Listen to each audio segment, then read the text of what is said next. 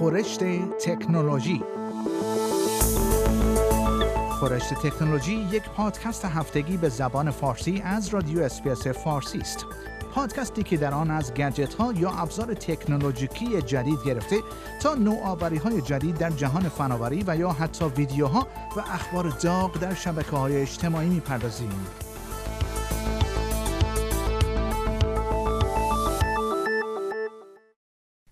ارزش یک سیارک بسیار نادر که متشکل از فلزات قیمتی است در حدود ده هزار کوادریلیون تخمین زده شده است. این یعنی عدد یکی که 19 صفر در برابر آن قرار داده شده است. در حالی که بسیاری از سیارک ها متشکل از صخره سنگی یا یخ هستند شهاب سنگ پر رمز و راز سیکسین سایکی متشکل از بیش از 27 کوادریلیون تن آهن و نیکل است. به گزارش news.com.au تلسکوپ فضایی هابل اکنون تصاویر دقیق تری از این سیارک فلزی تهیه کرده است. این سیارک در حال حاضر در فاصله 370 میلیون کیلومتری از زمین در حال گردش در مداری در بین مریخ و مشتری است. یک تحقیق جدید که نتایج آن هفته گذشته در نشریه علوم سیارات منتشر شد، جزئیات جدیدی در مورد این سیارک ارائه کرده است. قطر این سیارک در حدود 230 کیلومتر تخمین زده می شود.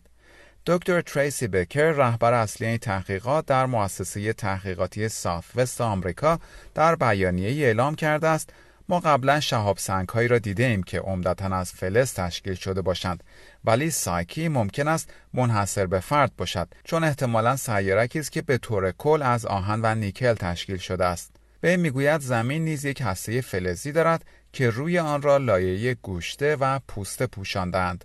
دکتر بکر می‌گوید ممکن است هنگامی که سیارک سایکی در حال شکل گیری بوده است یک شی دیگر با آن برخورد کرده است و همین امر باعث شده است تا این سیارک لایه های گوشته و پوسته خود را از دست بدهد.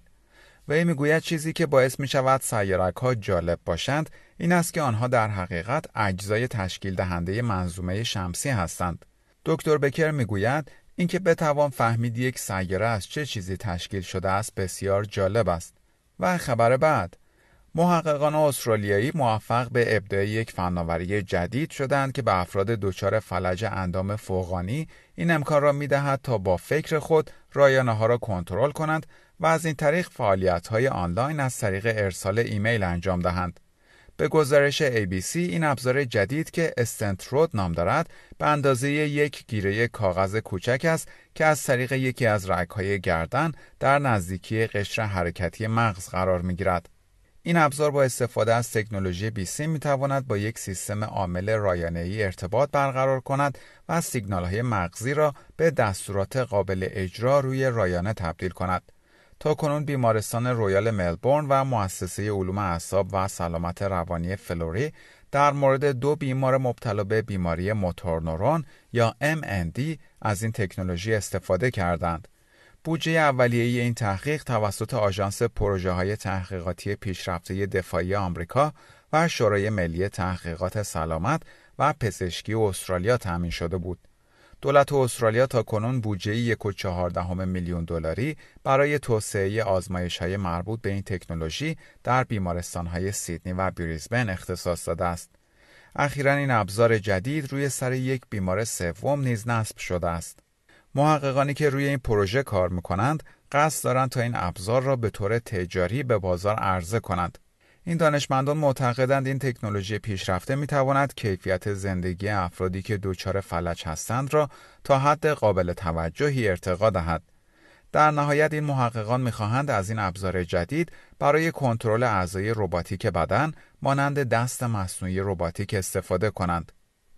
و خبر بعد بسیاری از گروه های مدافع حقوق مصرف کنندگان خواستار این شدند که مراکز پاسخگویی تلفنی یا به اصطلاح کال های شرکت های مخابراتی و اینترنتی استرالیا از خارج از این کشور به داخل استرالیا منتقل شوند. به گزارش news.com.au آمبودزمان صنعت ارتباطات راه دور استرالیا هفته گذشته جدیدترین گزارش خود را در مورد بازرسی انجام شده درباره افزایش شکایت ها از این شرکت ها برای سومین دوره سه ماهه پیاپی منتشر کرد. بین ماهای جولای و سپتامبر امسال مشتریان مسکونی و کسب و کارهای کوچک استرالیا بیش از 34 هزار شکایت در مورد شرکت های مخابراتی و اینترنتی به این آمبودسمان ارسال کرده بودند چرا که نتوانسته بودند مشکلات خود را از طریق تماس با این شرکت ها حل کنند. این در مقایسه با دوره سه ماهه قبل افزایشی 3.14 درصدی داشته است. در این دوره تعداد شکایت های مطرح شده از سوی کسب و کارهای کوچک نیز به بیشترین سطح خود در طول بیش از یک سال گذشته رسیده بود. جودی جونز آمبودزمان صنعت ارتباطات راه دور استرالیا می‌گوید در حالی که این کشور در تلاش است تا اقتصاد خود را احیا کند این حجم از شکایات در مورد این شرکت ها نگران کننده است شکایات در مورد اینکه مشترکان نتوانستند با شرکت های مربوطه تماس بگیرند 47 درصد افزایش داشته است این در حالی است که رئیس شبکه اقدام مصرف کنندگان ارتباطات استرالیا موسوم به ACCAN می‌گوید این شرکت ها دیگر نمی توانند ادعا کنند که کرونا ویروس دلیل این وضعیت است. ترزا کوربین می‌گوید این افزایش شکایات مطرح شده از سوی کسب و کارهای کوچک نشان می دهد این شرکت ها باید عملکرد خود را ارتقا دهند. و خبر بعد یک ربات که با الهام گرفتن از شاهین ساخته شده است می تواند با ثباتتر از سایر ربات ها پرواز کند فاصله بیشتری را طی کند و انرژی کمتری در حین پرواز مصرف کند. انریکو آجانیک و همکارانش در مؤسسه فدرال تکنولوژی سوئیس با الهام گرفتن از پرنده شاهین این ربات را ساختند. طول بالهای این ربات یک متر و پنج سانتی متر است. این ربات دارای 29 ساختار پرمانند است که 9 عدد از آن روی هر بال و 9 عدد روی دو مان قرار دارد. وزن این ربات پرنده فقط 284 گرم است. این ربات طوری طراحی شده است که در آسمان درست مانند یک شاهین پرواز می کند. آقای آجانیک می‌گوید هدف از ساخت این ربات جدید این بوده است که رباتی عرضه شود که بتواند فواصل طولانی را پرواز کند و در صورت مواجهه با ساختمانها و اشیا با مانور از کنار آنها عبور کند.